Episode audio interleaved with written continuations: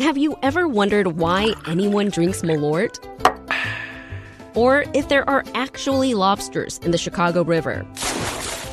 Then listen to the Curious City podcast, where we answer all your questions about Chicago and the region.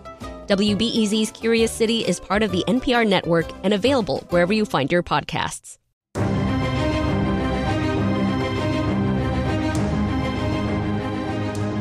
Welcome. You're listening to Nerdette Recaps Game of Thrones with Peter Sagal. I am Greta Johnson. And I'm Tricia Bobeda. And before we begin our recap of season seven, episode two of Game of Thrones, there's a young gentleman here who apparently has something to say. Do we have a horn? Can I blow up? Perfect. Ahem. Hear ye, hear ye.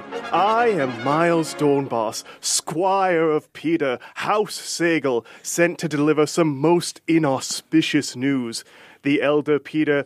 I can't do this bit anymore, guys. Even though Peter and I do have kind of a Brienne and Pod situation, except that Peter is way balder and I'm way less good at sex. Uh, I am his sloppily arranged uh, replacement for this week. oh, yeah, we couldn't get Tom Hanks to sub for Peter, so we're going with Miles. I But, know. Miles, you know Peter well. I do, perhaps too well, some might say. But I have promised as his temporary squire to not besmirch his name unless you ask really politely. Then I will do it all over the place and I'll tell you about all the times he's farted in the office. I mean, I gotta say, part of our criteria was like Miles is great because not only does he work with Peter at Wait, Wait, Don't Tell Me as a producer, but also he'd probably be good at Peter Sagal shit talk. So welcome. True, it's the one thing I'm good at. It's the only reason I've been able to keep a job for this long. Well, and to be clear, also you do watch Game of Thrones. I do so watch that's Game of Thrones helpful in this specific context. I have a book well. full of notes here that has just names written down. Uh-huh. Uh, it's Welcome to recaps. exactly. So you know, before we get to the recap, we actually do have a pretty interesting voicemail that I think we should take a listen to.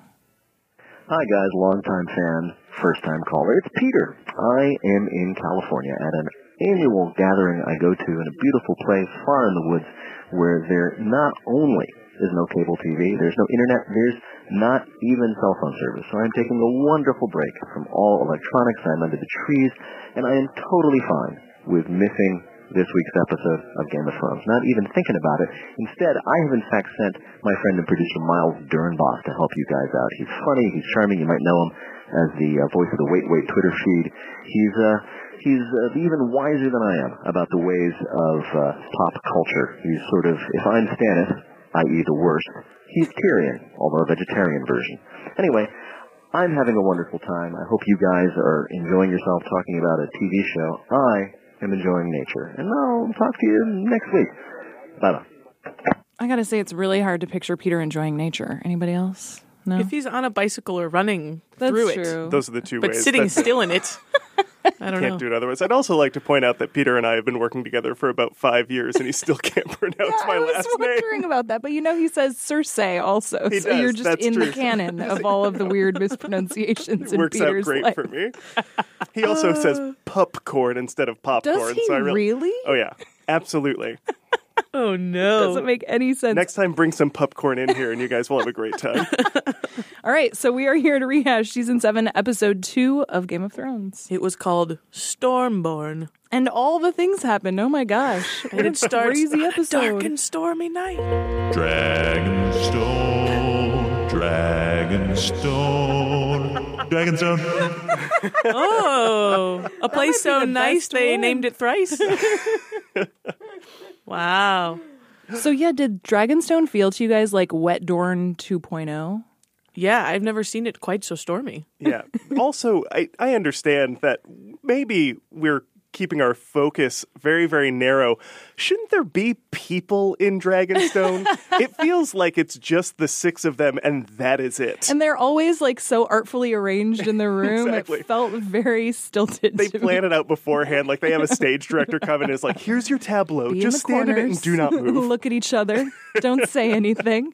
Yeah, it's very confusing that there's not uh, any servants having lights on in any other windows. There's no, I mean, like, where are the rest of the Unsullied? Are they still standing on the ships? Are they still the only ones who came ashore? That seems rude.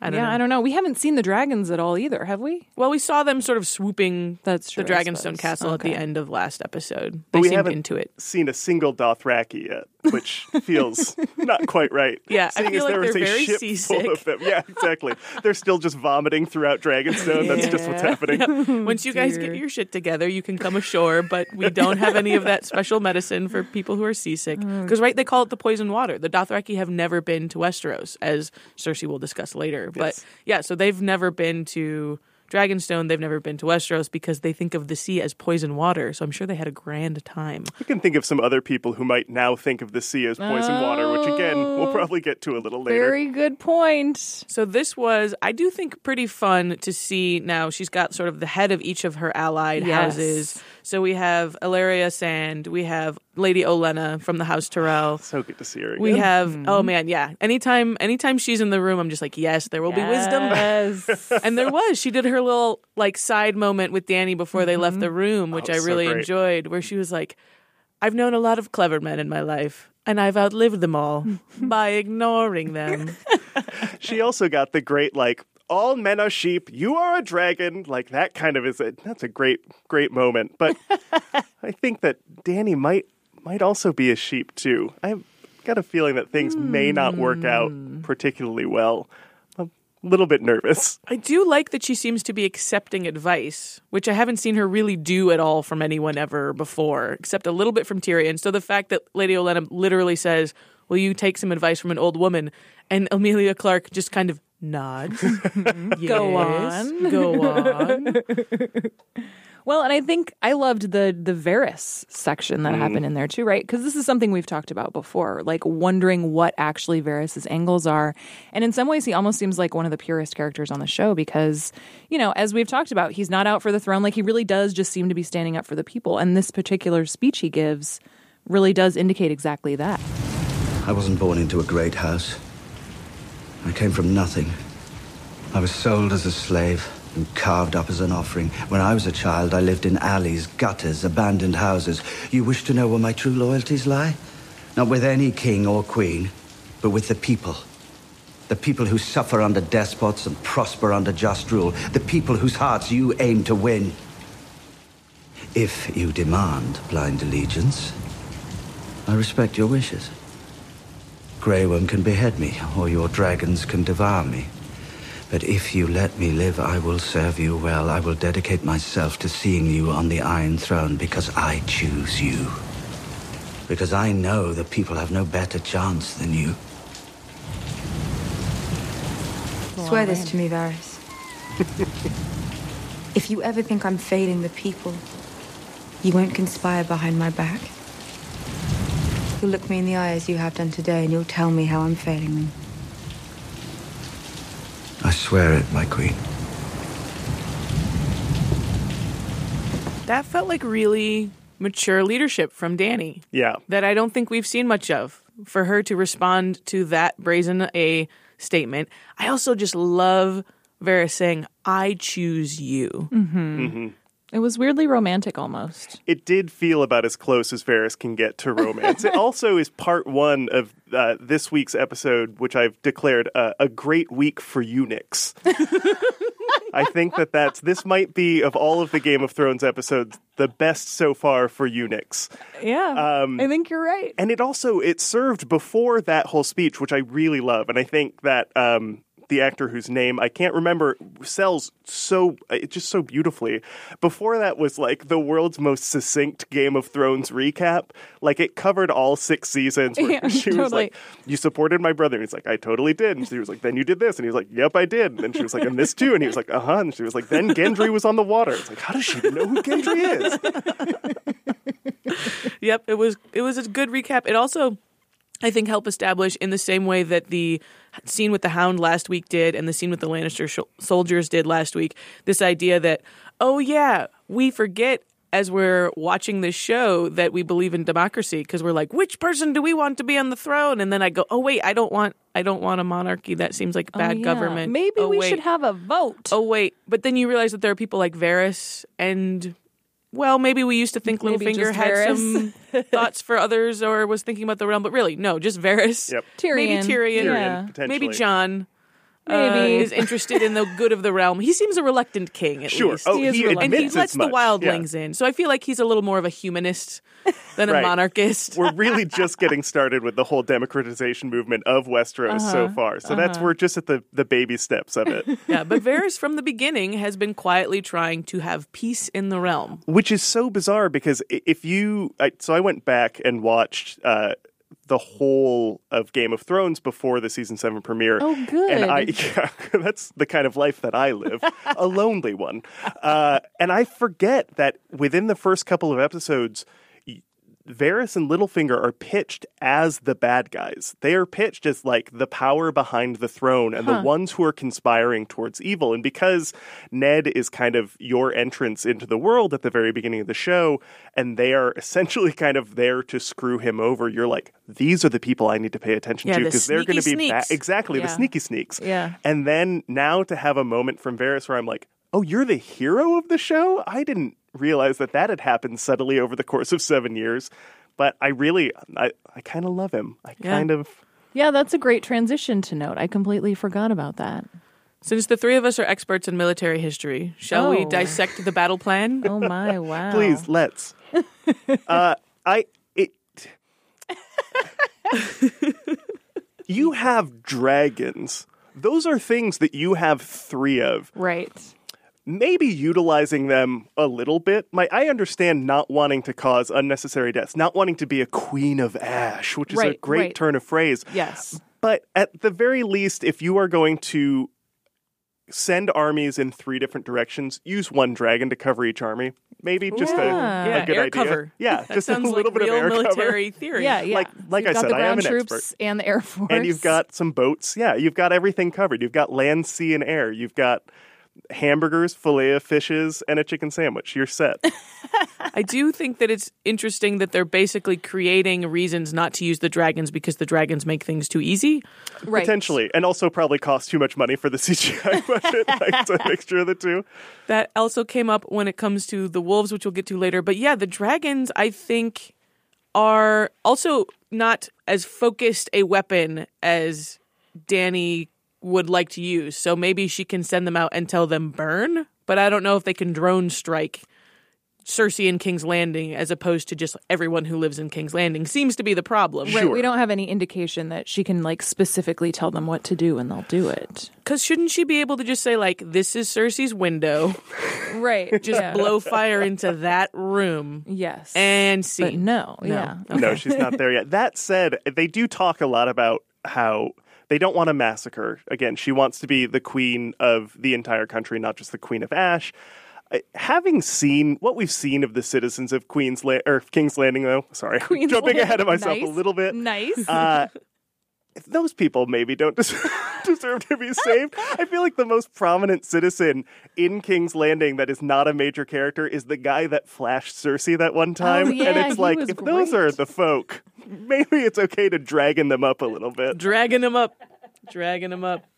Also worth noting, Melisandre showing up Oh, that's right. does make you wonder about the passage of time once again in Westeros. Wait like, a how did she get there? It's been a while. It, I they got all the way across the sea in I the same amount of time that she rode a horse. We we do say that it's been a while, but I've been judging the passage of time strictly by Cersei's hair growth, and it really doesn't seem like it's been that long because that she's been rocking that same kind of Jon and. Kate plus eight style for a while now. And then before we leave Dragonstone, there's another good day for a eunuch happening in Dragonstone. finally. And this is again another beautiful scene, but also I was so I watched this uh with my girlfriend Kim and we were both finally like, "Oh, we're going to be able to Game of Thrones is going to show this. This is going to be a thing that happens We're going to see the Ken doll. we're going to see the Ken doll. Yeah. And the one thing that this show is unwilling to actually show Yep. is is eunuch swimsuit area. we did see eunuch butt, but We no did. front swimsuit area. Let me tell you, this scene, two great butts. It's really great butts. Both of and those great butts. nice butts. breasts Yes, as well. Let's be honest. So the tally now for this season is Yes. two butts, Yep. one boobs. Two butt, one, One boobs. set of boobs. Set of Excellent. boobs. Let me put that into my over under sheet oh, here. Oh yeah, I Two butts, definitely one wrote boob. that down. I, I I'm also curious, and I don't know much about the life of a eunuch, but he has been an unsullied his entire life. yes. and I'm not sure what the sexual education is like for the Unsullied, but how did he know what to do in that situation? I, I, I'm not saying that. I love wanna, how Miles I'm not like, entirely sure if I want to go into my own uh, torrid sexual history, but for my first sexual experience, I don't think that I would have had any idea what to do. And he was like, "I got this. I'm Grey Worm. See ya." I I like the way you just moved away from the microphone and headed south. I would I would guess that maybe if you felt like there was something you needed to compensate for, That would be the way. You might learn as much as you could about other ways of But he's never felt this before. He's Yeah, never even been true. remotely Okay, interested. okay. That said, uh, w- we're going to head to King's Landing soon, where uh, somebody was proclaimed Warden of the South. But for this episode, I think Grey Worm officially Warden of the South. I respect that. Can we go back to part of the battle plan for just a second? Sure. So Tyrion said that the Unsullied need to take Casterly Rock because while the Lannisters are mostly in King's Landing, they are the ones who hold the power. And if you really want to get to the Ca- the Lannisters, you have to get Casterly Rock. But who actually is at Casterly Rock? Isn't Kavan still there? Uncle Kavan? Oh, oh, yeah. Kevin. Great leader, Uncle Kevan? Kevin. Okay, fine. I it, but still, Right? that's was just exactly like, how really, I felt. I was like, guys? "Isn't it empty over there?" Yeah. also, It's Kavan might be dead, and I may have forgotten that he's a dead. complete But that's where I think the possibility. Lannister army is still centered because when we Okay. see the Oh, yeah, and next there are a time bunch on, them. there's a lot of marching in winter, in red with lions, and you know they apparently still have a lot of their standing army there as Okay. opposed to living in the capital. Thank you for clarifying. There's just no one that we know by name there, other than potentially Kevin Uncle Kavan. Kevin, Yes. Kavan, Kevan. Kevan. Okay, moving to town. Is that No. where we head next? Moving now to Winterfell. Ah, yes. Winterfell.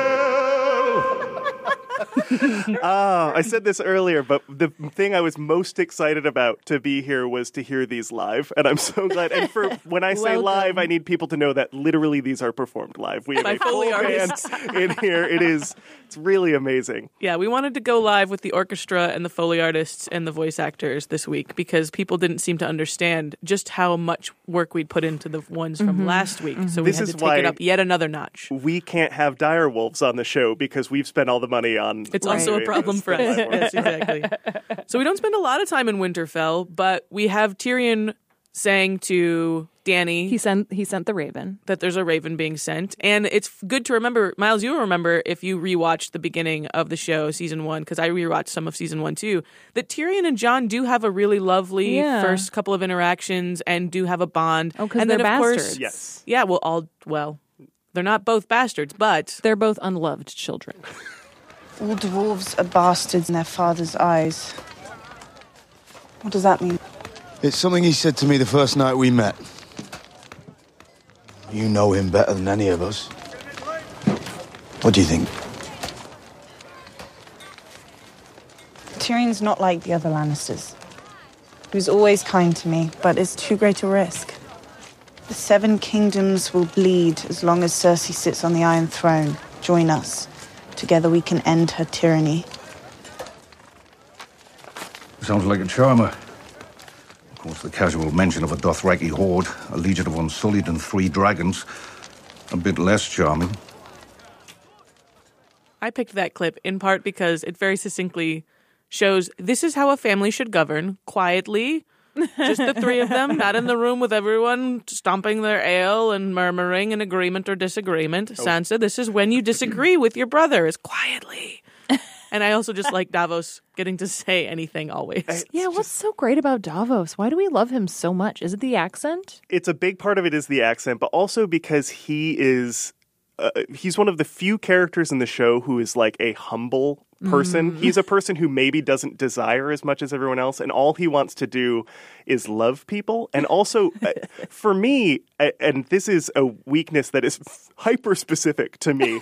Uh, anyone who suffers from adult illiteracy really holds a super special place in my heart. And watching every time I feel like a proud father watching Davos read, which he does every once in a while, and I'm like, You did it. I'm so proud of you. He did a great job this episode He with that did. letter from Tyrion too. Yeah, and let's not forget moment of silence for the person who taught him to read, Shireen, And I who think- is going to come up later in this I was episode. about to say, I think we're Yeah. going to get some Shireen uh, both in this episode and the next. And I also want to say, Do you guys think that whenever Tyrion writes the word tyranny, he accidentally writes his name first and then has to scratch it out? You think his name autocorrects by hand? I think by hand it might. I just think that you get so used. There are very few words that start in that same fashion, and I think that he starts writing it. and He's like, "Oh, damn it, that's my name," and he has to scratch it out and then start again. You also have to consider that most of the time he's drunk, which doesn't really help. Mm, That's true. Yeah. I I also you said this is how a family governs, which makes me feel good because it makes me feel like Davos is an adopted brother into the whole group, which I think is just really sweet and Davos something that he Stark. deserves. So instead of that being it, that really could have been the whole time we spent in Winterfell. But we got a scene also with a bunch of harming men. Uh, and one little girl who just loves to stand up. She stands up when she makes a point, which is an Ainsley Hayes reference from West Wing that I will make now, which is when he's when Ainsley Hayes first meets Leo McGarry, and she stands up. He says, "Are you leaving?" And she says, "No, I'm standing," because that's how one. ha- Uh, let me get the quote right. that's how one voices opposition in a civilized world. Ah. This is I just another. pulled that out of my head, by the That's way. interesting because Winterfell, I guess Winterfell is pretty civilized considering It's getting the rest there, of Westeros. slowly but surely. I have to say that I know that everyone I think is probably getting to a point where having Little Mormont get up and say something is grating on them a bit. Yeah, Peter had said no more after last week, so he would be very displeased. The thing is, he said no more of her standing up and defying the crew in support of Jon Snow. And this time it was the she- opposite. Yeah, this that's time true. She defied Jon Snow. So I was kind of like, okay, pass, little Mormont this she time. has a very specific speech pattern when she gets up to say things. And there has been talk, I think, of uh, potentially spinning her off into her own show. Yes, There's please. 90 shows that they're going to Yeah. do within this universe. And I would love to see her, because I think the one thing that we don't really get is the ability to see her just as a kid. Mm. And I would love to see her using that voice to just ask for like typical kid things. Like a peanut butter and jelly. to- like 100 like for generations the Mormont family has eaten peanut butter and jelly sandwiches without the crust on and that's all I ask today I like that you're. so adorable Lady Mormont sounds a lot like Dobby the house elf from Oh, Dobby. Listen, though, before we get too far from the West Wing. this is very unrelated but also important. I ended up watching some of Ballers after Game of Thrones for some reason. Because you just didn't turn off your TV. Yes, and Richard Schiff is in Ballers I know. now. and it just really blew my mind. So I just wanted Tricia to make sure that you knew that. they do I- call Seemed important. ballers the west wing of sports marketing shows that is There you go. My favorite was just seeing smirking Baelish in that Oh. scene. He did such a good job smirking over there. I also love that no one offers him a seat he just always has the same corner of the wall to lean on and smirk and It's that civil opposition. It, it's also nice. So we also get a scene after we leave the council. We finally get a scene somewhere else in Winterfell, That's which a is good point. in the crypts. Yeah. And uh, Jon and and Littlefinger have a scene together where Littlefinger essentially is like, "I got boners for every female member of your family." It's so creepy. It is so creepy, and it's so creepy that when Jon gets furious and chokes him out, you're kind of like, ah, Littlefinger probably likes this a little too much. Oh no. like you can see Littlefinger kind of smirking a little bit there too, and he's like, "Oh, this is I good." really thought that was going to be the moment when Littlefinger was going to tell Jon who his parents are. yes, Because he knows. And I think they were actually teasing us, the audience, with Mm-hmm. that because Littlefinger almost told Sansa seasons ago in the crypt Right. when they were at her Aunt Lyanna's uh, tomb. right. And now they're in front of Ned's tomb. And he could have said, by the way, that's not your dad. But he told, I mean, you know, at some point he's going to have to figure that out. Maybe Bran's going to be the one to tell Mm-hmm. him eventually, and they're waiting for that moment. Because also, Jon probably wouldn't believe Littlefinger. I guess there's that too. That's a good point. I certainly wouldn't. I if wouldn't were either. him. They are also, I think, pitching a potential aunt nephew romance between Jon and Dany. Mm-hmm. And I think that maybe they want us to get to this new form of incest first before they reveal it to the characters. I think they want to, it's an incest tease because the show really has dealt yeah. with so many various forms of incest. And finally, we get one that hasn't been put together yet. Yeah, so Jon can go to Dragonstone and think about marrying Dany for power, Yes. perhaps for love, Perhaps but romance. definitely for power, because he won't realize they're related. Although Targaryens did marry each other Yeah, man, anyway. it's so- I cool. loved it. It's cool. All right, I think we should take just a quick break. and then come back to King's Landing. Hey guys, Peter again. It's uh, Sunday. Been out here in the woods for three days now. It's just so great. It's just beautiful, natural, and I'm. There's so many wonderful things to do, and just wandering around this beautiful natural landscape with no cell phone service or cable that I'm really not thinking about tonight's episode at all. I just wanted you to know that. And uh, in a weird way. I, I, I feel bad for you. I feel bad for you guys that you're going to be stuck inside watching this TV show when I am out here in this beautiful, rustic, very remote place where I can't watch TV. Because who would want to watch TV? Anyway, I want to let you know that um, I'm totally happy missing this week's episode and won't miss it all uh, telling you you're wrong about it. So uh, have fun.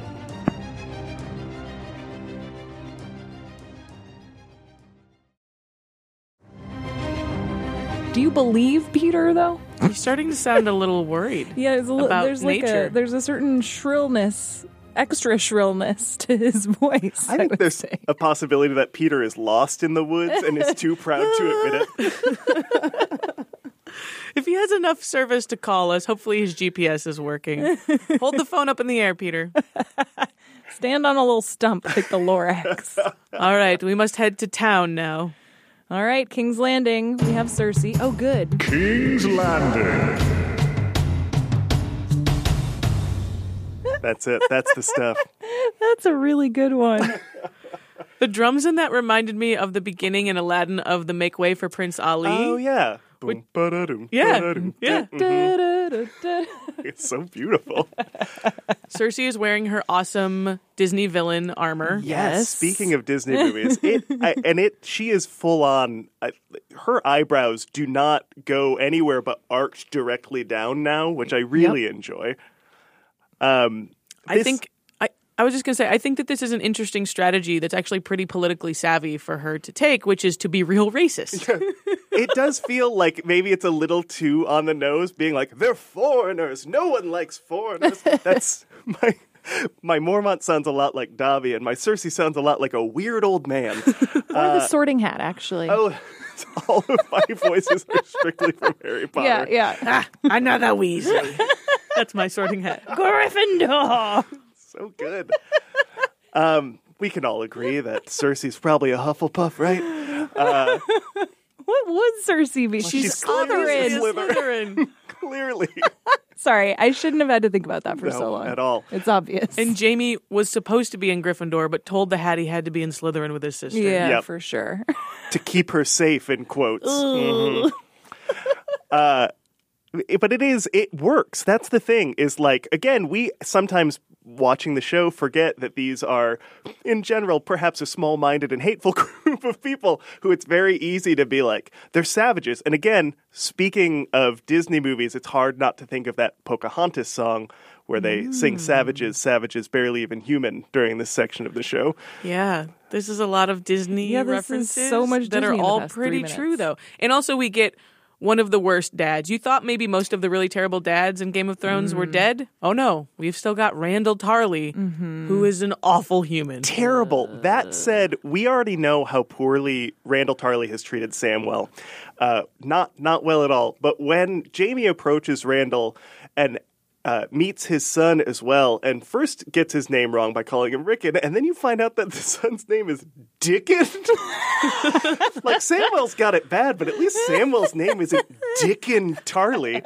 I, that's Yeah. pretty rough for Also, that kid. Randyll Tarly's such a terrible dad that his son was recast. That was not the person who played Good. Sam's brother in the. You're not even gonna say that can- name, are you? you? can say his name. Dickon Tarly. Dickon Tarly. Actually, I'm pretty sure it's Richardon, guys. Oh, you know what? That Richardon? is true. yeah, and he just made a terrible Dickon for mistake in choosing his nickname. But yeah, it, not only a bad dad, but also somebody who gave Jaime this big speech, like, you know, the Tarlys are not oath breakers. And essentially all Jaime did was say, Really? And he was like, Okay, we're oath breakers. Just kidding. We're with you guys. yep, yep. And then we have Qyburn saying, "We're working on a solution." Ooh, this that is was a bad creepy. Qyburn.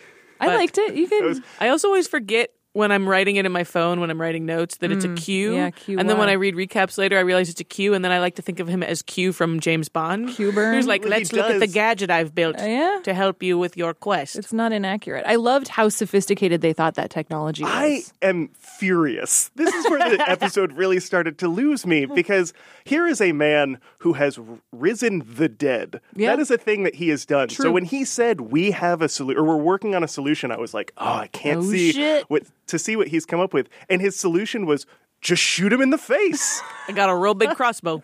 years and Big years, people have been dealing with dragons, these unstoppable forces, forever. And you are telling me that none of these brilliant military minds of Westeros thought about shooting them?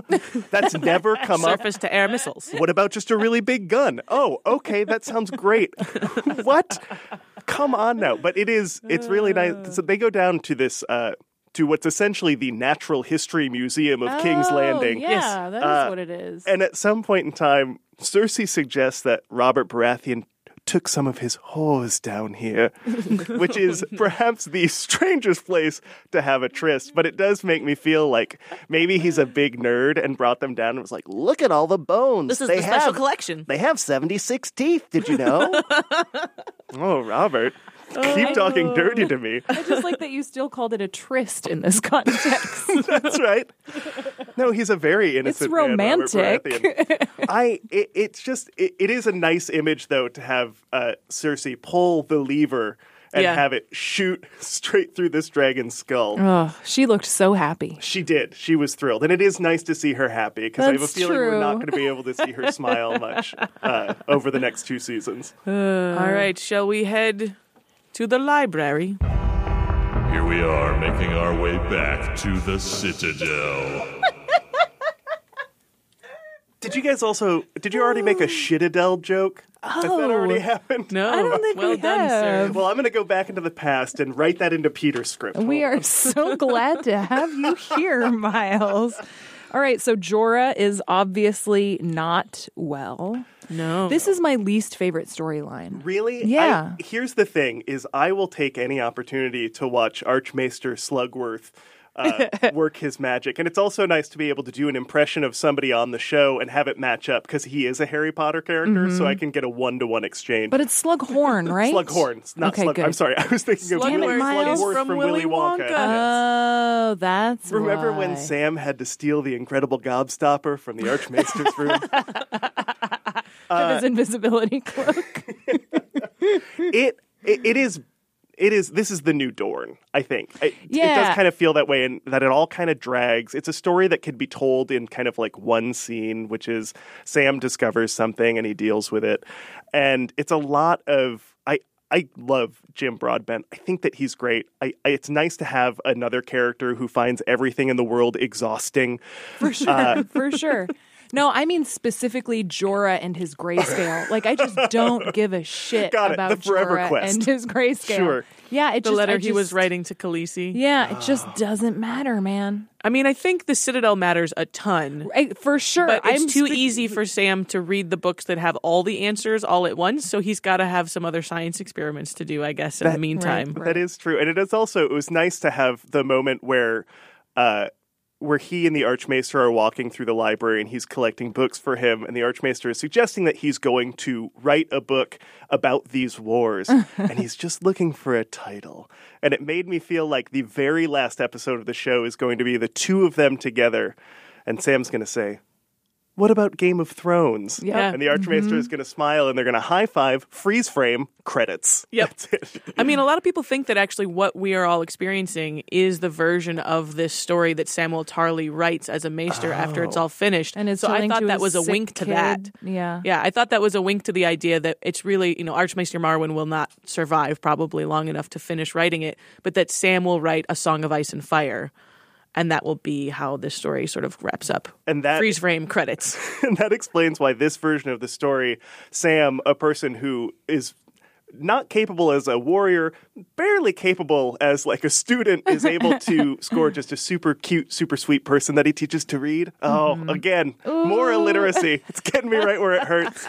I also, uh, I, I find it fascinating. When they first started talking about the Citadel, I was so excited to go there because, again, clearly, uh, I just make love to books is Mm-hmm. apparently the thing that's my number one character trait.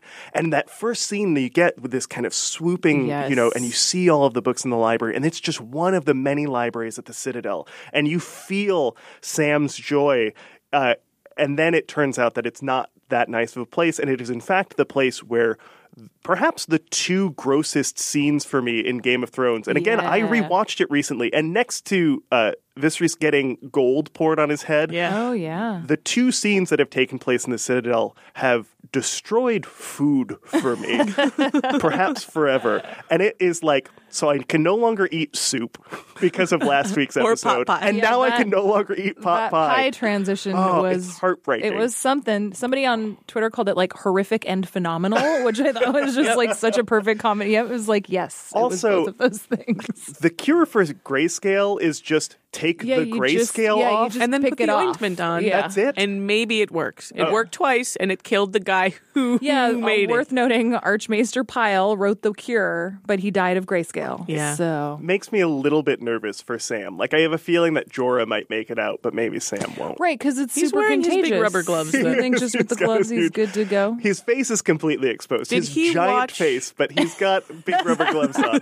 Did he watch He's the not touching it Bloodborne pathogens video when he signed on to be an intern at the Oh. Citadel? Did he have to watch the Bloodborne good- pathogens video? I question. certainly hope so. Yeah, and also, mean, A mask at least would have been good. can't get a bit of milk of the poppy. He's got to use rum instead. Oh yeah, milk Yeah. of the poppy, man. come, Come on. on. Come on. All right. Speaking of pie, which we were speaking about a minute ago. In transit from one area to another. That's a really good one. I feel like Hot Pie deserves his own song. Hot pie. Do hot pie. Well, there we got that now. Okay, perfect. It's in the bag. It's in the bag for when we see hot pie again, which will be never.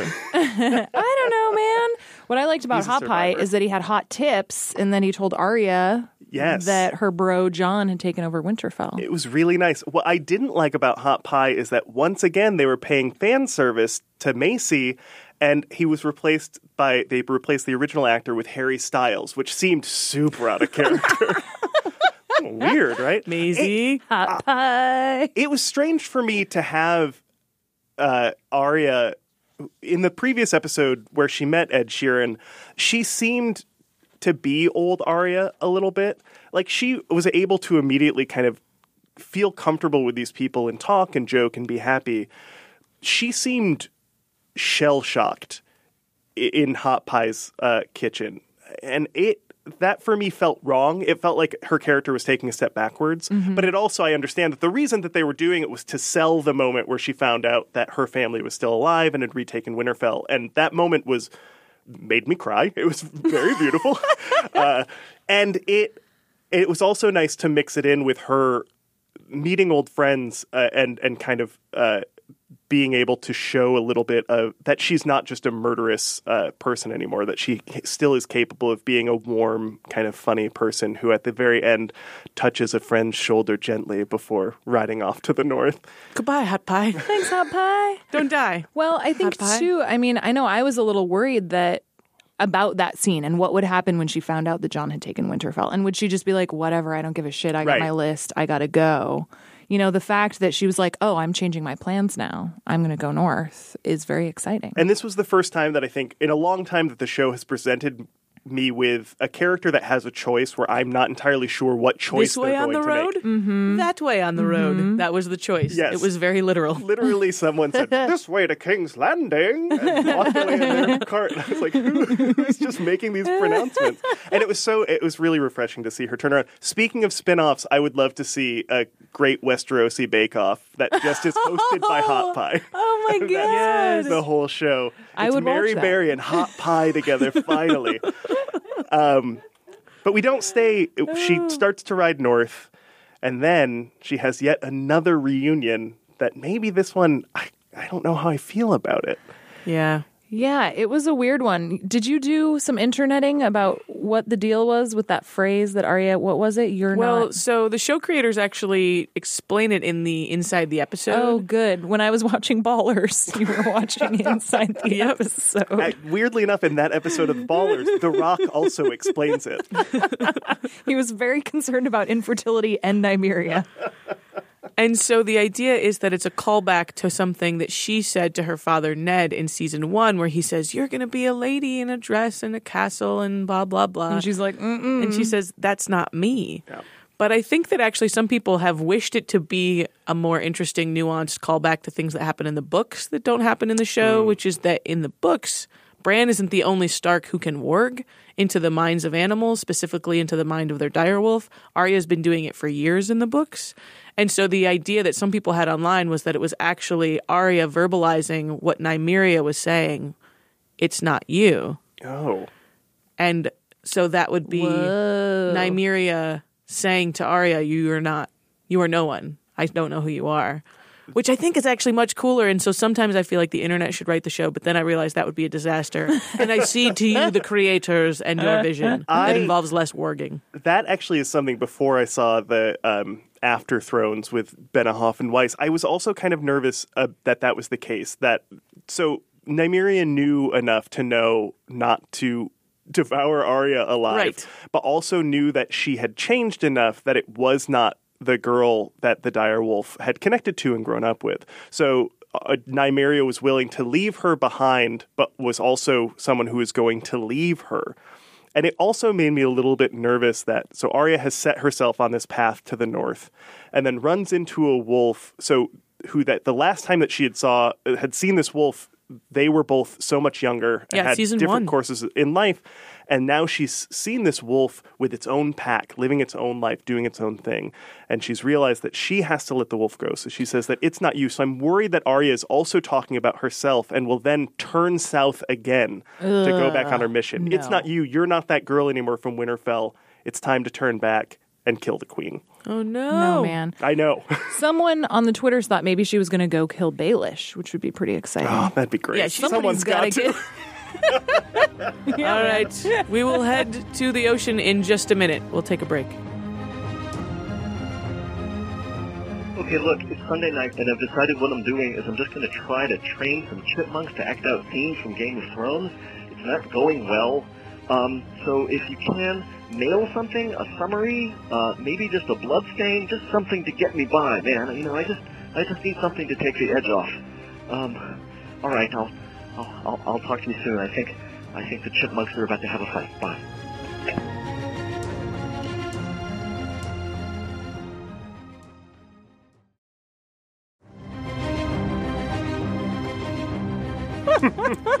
Oh, Peter, buddy. I thought he was ready to be away from Game of Thrones on a Sunday night, but that doesn't sound like it's going well for him. Yeah, I never thought he was ready. I knew he wouldn't be able to handle it. It's I too much. I am excited for next season when one of those chipmunk stars uh, as a new character that we haven't seen yet. I also am worried that he's going to come back with rabies because he's probably trying. Because he's probably trying to put a tiny blonde wig on the Daenerys chipmunk. God, Peter with rabies is just going to be insufferable. okay, so now we're on boats. Sailing along at sea. okay, before we get into the really horrible stuff that happens Oh, at sea. you mean when Theon has to watch his sister make out with somebody? Uh, oh well, No, that, that- no, that was actually the part I liked. Oh, I'm sorry. I just on. enjoyed the phrase "foreign invasion" when Oh, it let's hear came it. to like Let's a. hear se- it. Oh, good, good. So, you're gonna be queen of the Iron Islands. Once I kill my uncle. And what will you be, handsome? Whatever my queen commands. You'll be my advisor. My protector. Oh, I see. Your protector. So if someone gets too close to you, You might have to intervene to hold that person back. until they've made their intentions known. Why are you standing all the way over there then? A foreign invasion is underway. Leave him be. Ayo. A foreign invasion is underway. I groaned Rightly so. at that writing, but also okay, fine. A boy in every port, boy or girl, depends on the port. It's like we get it. Okay. it is. it- It's also nice for the show to uh, give us a brief scene with the sand snakes to remind us why we hate them. They're the worst. Before Turns out that's all it takes. They're like the Kardashians with martial arts skills. oh wow! It is insane that the show can take uh, a group of women who all have their own individual weapons that they're great at using. And the first scene that with the sand snakes, again, I had rewatched, is awesome. And I was like, I am ready for this. And in the books, they're great. Mm-hmm. Uh, but in that, their argument scene about is is terrible. Is terrible, and it makes what comes next that much easier to deal with. Euron is a crazy face pirate. Yep. Euron is insane. That mustache. he it, it is so nice in the show to have a villain who is campy. Yeah. It feels like It we have fun. not had a Renaissance fair style villain in the show. Like Joffrey is a straight up crazy person who's weird and sadistic, and there's no Yeah. fun in him. Right. Ramsay, and Ramsay is the same way. Yeah. Euron takes joy in his evil, Uh-huh. and that makes him fun to watch. That and the eyeliner. Uh, but when he comes crashing down on this dragon mouthed thing that crushes a man, and he's just like, Yeah, I'm was- gonna do some killing. Like, oh yeah. uh, and then he does what. Uh, Everybody who watches Game of Thrones has wanted to do for the past three years, which is eliminates most of Dorne. yeah. He does. he kills, if I'm not mistaken, I have it written down here, uh, Whale Rider and Whipface. So You looked up the names? those are their two names. It's Keisha Castle Hughes, who played Whale Rider in the great movie Whale Rider, and then the girl with a whip. Uh, I like to think of them as Tony, Tony, Tony, the great '90s pop group. I'm not sure which Tony is which one, but Two of them are dead. uh, Shut up but to two of them are dead now by their own weapons, which is even better. And now we know what I think we know that Ellaria, who killed Cersei's youngest, or who killed Cersei's daughter, Yes. is the gift. is the gift, and also her daughter is the gift. So that because the, there's a surviving Sand Snake and there's Ellaria, so the two of them are they're the gifts together, right? I think so. That's the deal. yeah. They and come as a package set. Theon Boring. becomes Reek again and jumps into the water. That was so frustrating. Remember when I said that this was a great week for eunuchs? Yeah, I was gonna. lied. Yeah, yeah. Two out of three eunuchs ain't bad. You're right. You know what? Two out of three eunuchs agree. It's a majority. it, it, outside of it being infuriating within the show, it drives me crazy outside of the show because I was done with Theon's story. I, I, I was he had he'd made a complete arc and I'm I'm done with him. I, Right. I don't find him interesting as a character anymore. No. I don't find Reek interesting to be honest. And I, I get that it it's a little bit realistic to have a person who's gone through massive mental anguish not maybe be over it immediately when he meets his cool sister. But it there's one place where his path can go, and that he redeems himself by killing Euron. That seems to be the journey that he will take, and that's not interesting to me. I don't. I don't. I don't care about him. I care about Yara. Uh, Yara seems like a cool character who has all of her shit together. Uh, Theon do- doesn't, and I. The moment when you knew that he was going to change back to Reek, I was like, no, come on. yeah. Well, it also just feels like it feels like a cheap storyline Yes. trick too, right? Because he already was that. We thought he'd you know moved past that as much as he could, and the fact that he's just gonna jump in the water and cry, is and it makes like, him an unreliable character. And any time Right. that he changes, you're just going to be ready for them to be like, he changed back. Yeah, Surprise! it just he seems disappointed super you again. convenient and lame. I think it's slightly more interesting than the two of you who are hating on it real hard. Good. Because I think that too many people have been through too much trauma in this show and we haven't seen it affect them. So I do think that that's kind of interesting. But also, Theon was never brave. It wasn't like he went from brave to Reek to something else. He was always sort of a whiny servant of Ned Stark.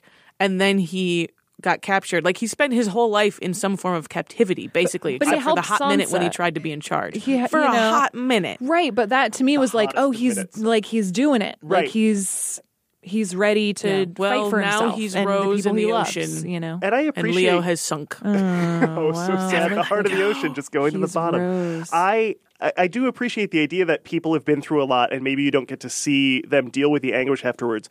That said, in Theon's story, there were two seasons of that anguish. He was mentally broken. He was a broken creature. And the story, the uplift arc that you got with him was that he was able to pull himself out of it and come back. So you saw him not only deal with the downfall of being a broken person, but you got to see him put himself back together through his connections with his Stark family and through his connections with his Greyjoy family. And that was nice. It, again, it felt like he had made a complete arc. And I think it's disappointing to Mhm. pull that out from under us. Regression. Yeah. All right, now time for a voicemail that hopefully is not another voicemail from Peter because he should try to enjoy nature. It's going to be there. from the chipmunk. And a reminder that pick if this you guy up. a reminder that if you would like to call us and leave a voicemail with your thoughts on the episode, do that by calling 312-948-4687. We have a toll-free number, which I don't really know how that works, but we do. I know, it's- 855 855-923-9993. Let's hear a voicemail. Hey, this is Mark from Boston. I really enjoy your podcast. When you're talking about the gift that Euron Greyjoy is going to bring to Cersei, you don't mention that in the books, at the King's Moot, where Euron was chosen as the king, he had a horn that if you blow the horn, it kills the dragons. Nobody's mentioned that yet, and I think that would be an amazing gift for him to give to Cersei, because with that she could kill Daenerys' dragons. That was Mark Wahlberg, which is it's nice of him Mark to call Wahlberg in from Boston. I, it, this is a thing that I initially thought too in the last episode when he said that he was going to bring back a gift as somebody who had read the books. That was my assumption. The horn! The horn! I, finally, the horn's going to be here. At long last, The horn. And then Qyburn mentioned in this episode that they were working on a way to defeat the Is dragons. it the horn? Is it going to be the horn? No, it's a it's a huge ass crossbow. uh, I I'm wondering if it's going to be a thing that's cut completely. That- It that's the way it's like seeming it. like. Yeah. That's so lame. I guess is. I don't know. The dragons seem too e- easy. The horn is even easier, maybe. Or You something. think that a horn that you blow to kill a dragon might also kind be of too not much of the an most ass? It does, It exciting. controls It the dragons. controls the doesn't- dragon, so it just Uh. changes who the allegiance of the dragons belongs to because there's like a dog whistle, but it's like a dragon horn dog whistle situation. Is it a French horn? Uh huh. Yes, yeah, is. it's a French horn. He plays a Is it a beautiful song. on it. trombone? Is it the dragon bone Oh, horn? that is the one thing that Euron is missing. The one thing that would make him sexier is like a trombone. like if he came down on that thing and was like, oh no! oh, when Theon jumped in the water. Womp womp. Again, call us if you have thoughts, predictions, musings, 312 948 4687. You can also tweet at us. We're at Nerdette Podcast or at Peter Sagal. I'm sure he would like to hear how much fun you had listening to this show without him. That would make him feel really good. You should probably tweet at him. If you prefer Miles, let him know. Oh, Yeah, I think don't. we It would will all like kill to know. Peter. and he's going to make me carry his codpiece even more now as his squire. Thanks to I Never Write Reviews, one eight three seven five seven two nine one zero for Is that someone's forsaking social your security name number? and writing us a nice review. I've already Apple stolen their identity. Oh, man. This show is produced by us with help from Justin Bull. Thanks to our special guest, Miles the Squire. Thank you guys so much. It was a real joy. Peter's back next week, but Miles, I have a feeling we'll be seeing more of you in the Oh, future. shucks. Don't make me blush. Our executive producer is Joel Meyer. And our theme music was composed by Andrew Edwards of Blue Police Box Music. Um, there's one squirrel who looks a little bit like Daenerys if you squint, and so I'm trying to get her to sort of like, you know, attack things. And there's a really tiny squirrel. I'm calling it Tyrion. It may be a mouse. I don't know. Anyway, it's not going well. Do you need a break from the news? Well, my friend, Nerdette Podcast is here for you. Our show is all about delight. We laugh about what's happening in pop culture and feature thoughtful interviews with fascinating people. We even have a monthly book club that you can participate in. I could just go on and on about it. I loved this book. It was an experience, I'll tell you that. I discovered authors I'd never heard of, and I'm really happy that I did. Come hang out with us. Listen to Nerdette wherever you get your podcasts.